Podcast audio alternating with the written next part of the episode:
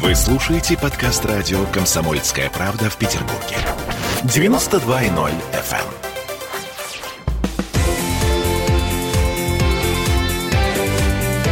Картина недели.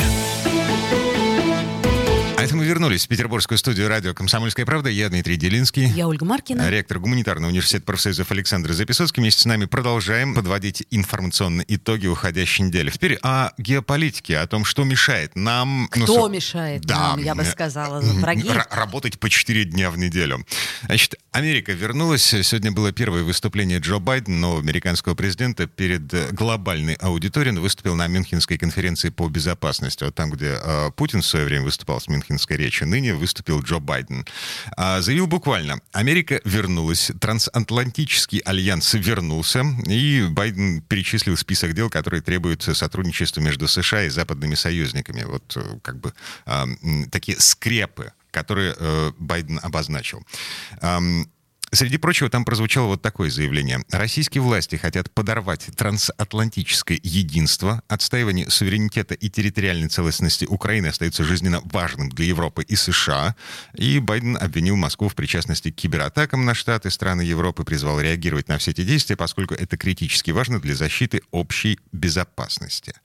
А, Кто бы сомневался. А, первая более-менее заметная реакция а, западного общества, да. ЕСПЧ потребовал освободить господина Навального немедленно. Ну, предсказуемо, Москва ответила отказом. Угу. А, а... Но при этом еще у нас, я напоминаю про поправки Конституции, Которые... благодаря которым мы имеем право слать, так сказать, ЕСПЧ. И будем слать. Вот, и, и не только ЕСПЧ. со мной да. согласен. А, министр иностранных дел России, господин Лавров, э, говорил о том, что Россия Россия готова разорвать отношения с Евросоюзом в случае введения новых санкций, которые создают риски для нашей экономики, в том числе самых чувствительных сферах. В общем, с учетом всего этого, э, того, что происходило на этой... Все это выглядит как э, такое приближение железного занавеса. Нет? А железный занавес был бы возможен, если бы Запад окружал нас со всех сторон. Пока на сегодня история такая, что Запад может возникнуть сегодня железный занавес только вокруг самого себя. А они занимают примерно 17% э, части мира, если считать население. Я скажу вам, пожалуй, как ученый, то, что не говорят дипломаты, но у Евросоюза есть один страшный враг. Этот враг – это Соединенные Штаты. Роль Соединенных Штатов в отношении Евросоюза можно понять просто если посмотреть на карту. Вот э, возьмите карту, можете глобус взять и посмотреть, где находится Евросоюз на сегодня. Евросоюз находится в кольце врагов. Или в кольце стран, которые дестабилизированы, там происходят чрезвычайно неприятные события. Самый благоприятный фланг Евросоюза – это Британия, которая от него отделилась и теперь находится в несколько напряженных, но достаточно европейских отношениях. Евро Э, э, солидарность там уже исчезла, они друг с другом борются, скандалят, выясняют отношения, но тем не менее Э, все-таки это относительно благополучно. Дальше, куда ни посмотри, все для Евросоюза очень неблагоприятно.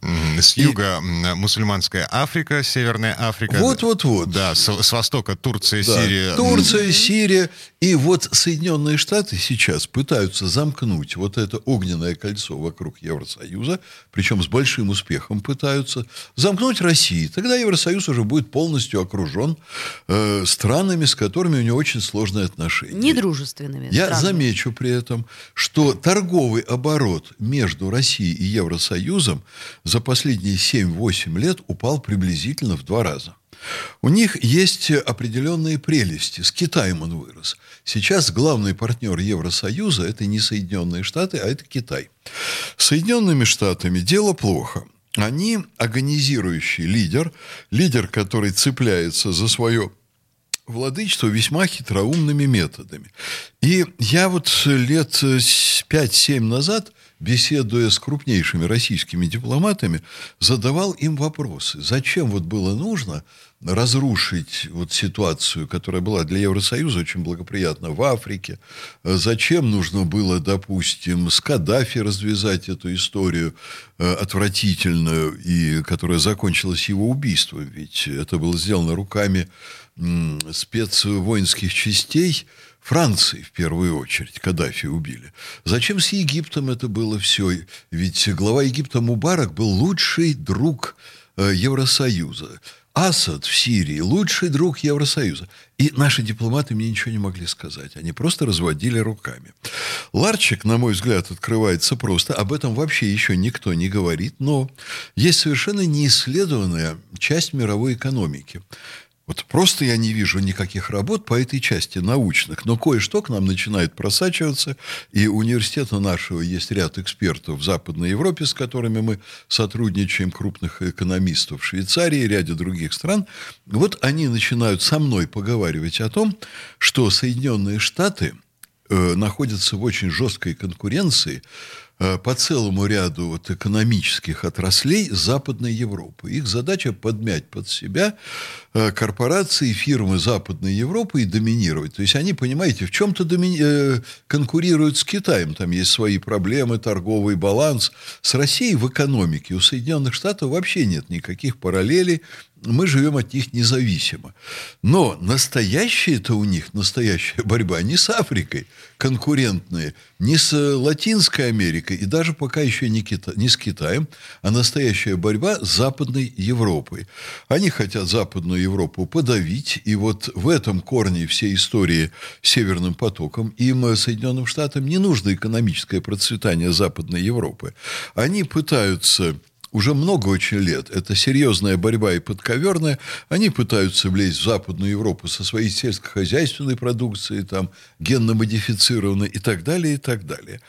В этом смысле для них нет ничего милее, стравить Россию Западную Европу. Потому что если Россия работает вместе с ЕС, то значит, вот этот, э, ну, скажем так, эта ассоциация, этот конгломерат становится чрезвычайно мощным. И, по крайней мере, дешевое сырье – в этой истории интегрируются с великолепными технологиями. Слушайте, Александр Сергеевич, в, этом, э, в этой связи очень любопытно выглядит э, свежее заявление все того же господина Лаврова. Он на этой неделе подчеркивал, что Россия не уходит из Европы, у нее много друзей на уровне отдельных стран Евросоюза, и Москва готова рассматривать любые вопросы, которые могут представлять обоюдный интерес. Значит ли это, что мы готовы разорвать отношения с Евросоюзом в целом, но сохранять... Но не в частности. Да, да. сохранять сохранять хорошие отношения. Со и... странами, которые в него входят. А, с некоторыми странами. Как это возможно, в принципе? Практически, на самом деле, почти со всеми, кроме там стран Балтии, там Румынии, вот, вот этого пояса приблизительно. Э, история эта очень любопытная. Прежде всего я скажу, что вот если вы заметили, а я думаю, что многие радиослушатели заметили, отношения с Евросоюзом в Москве как бы освещаются все время по-разному. Вот что-то Лавров сказал, вдруг Кремль откомментировал, Кремль вдруг расставил несколько иные акценты. Лавров сказал, что мы вообще готовы с ними разорвать отношения. А Кремль сказал, да нет, вы не так Лаврова поняли и так далее. Что это все означает? Это вот что за этим стоит? Во-первых, в общественном мнении России чрезвычайно популярна точка зрения, что Евросоюз нужно, ну вот как бы это сказать, у меня даже нет ректорских слов для этого, послать подальше. А, может вот быть, их вместе нужно. с ЕСПЧ. С ЕСПЧ, вместе с их, особенно парламент их послать подальше, который там выступает, выступает, выступает, выступает. Кто они такие, чтобы лезть в наши дела? Вот в российскую внутреннюю повестку великолепно ложится вопрос – послать все управляющие Евросоюзом органы, все Еврокомиссии, всех еврокомиссаров, весь Европарламент как можно дальше. И вообще э, вот это очень во внутренней э, политической жизни было бы выгодно. Сразу, понимаете, у нас такое просветление бы наступило в общественном мнении. Слушайте, ну погодите, а иметь дело э, как бы с одним человеком, угу. и иметь дело с десятком разных людей. Вот, это две большие разницы. Вот если позволите, Сложнее же будет. Вот если позволите, я продолжу. У Соединенных Штатов есть свои специфические э, механизмы управления Евросоюзом. Они управляют в первую очередь через НАТО и другие подобные коллективные органы. А, надгосударственные. Надгосударственные. НАТО, например, я напомню, что это за структура.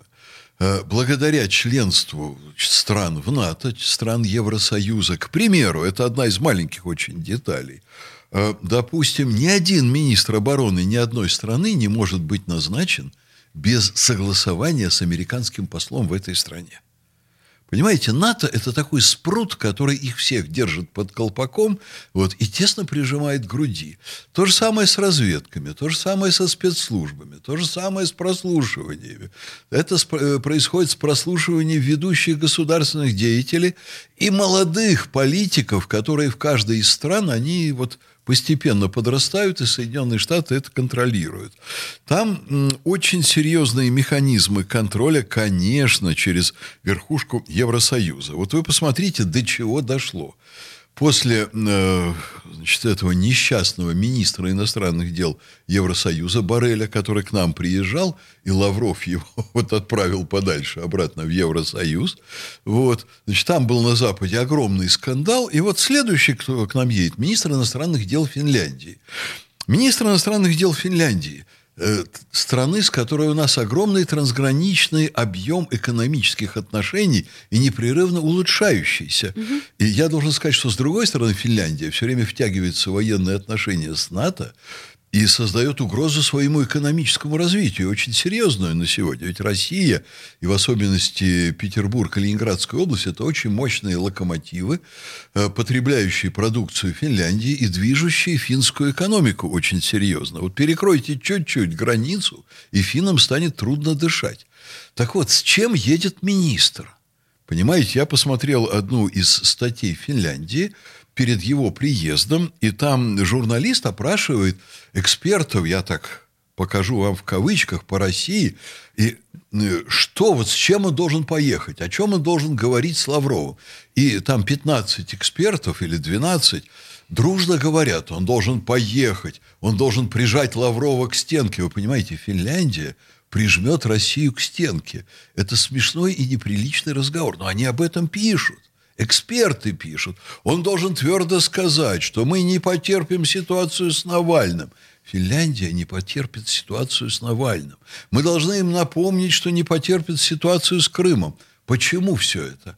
А потому что мы в ЕС мы должны быть солидарны, мы должны России показывать, что мы все в ЕС вот выстроились плечом к плечу. ЕС давит на Финляндию, Финляндия чувствует себя слабой стороной в отношениях с Брюсселем, с Евросоюзом, и они начинают играть в такие клоунские игры.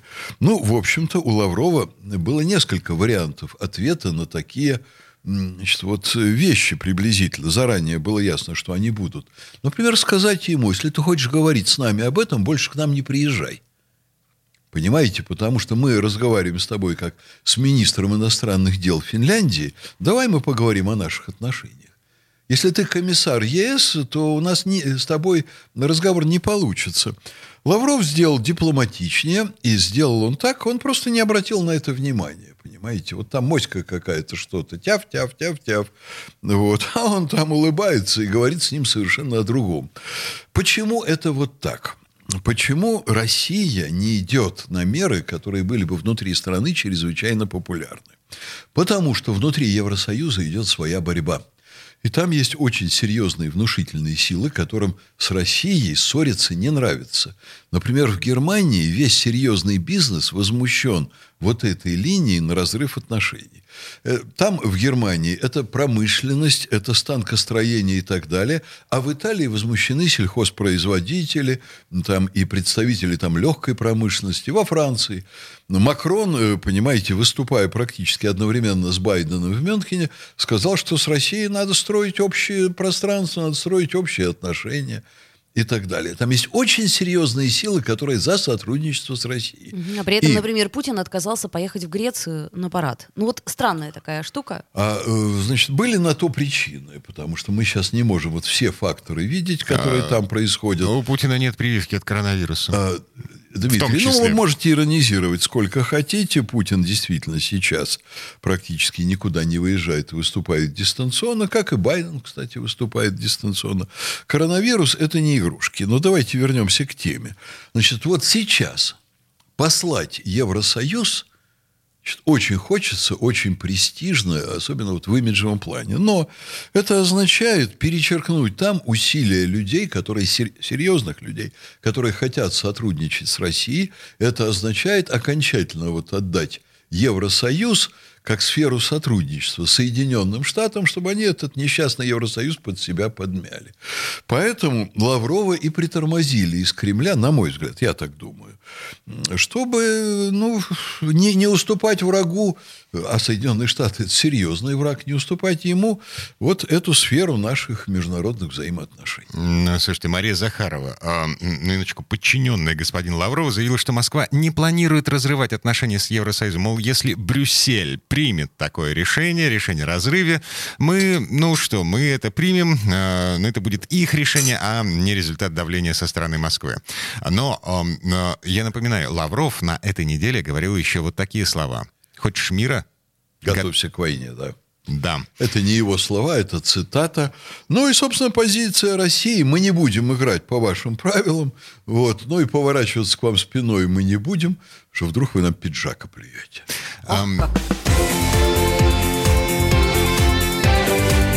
Картина недели.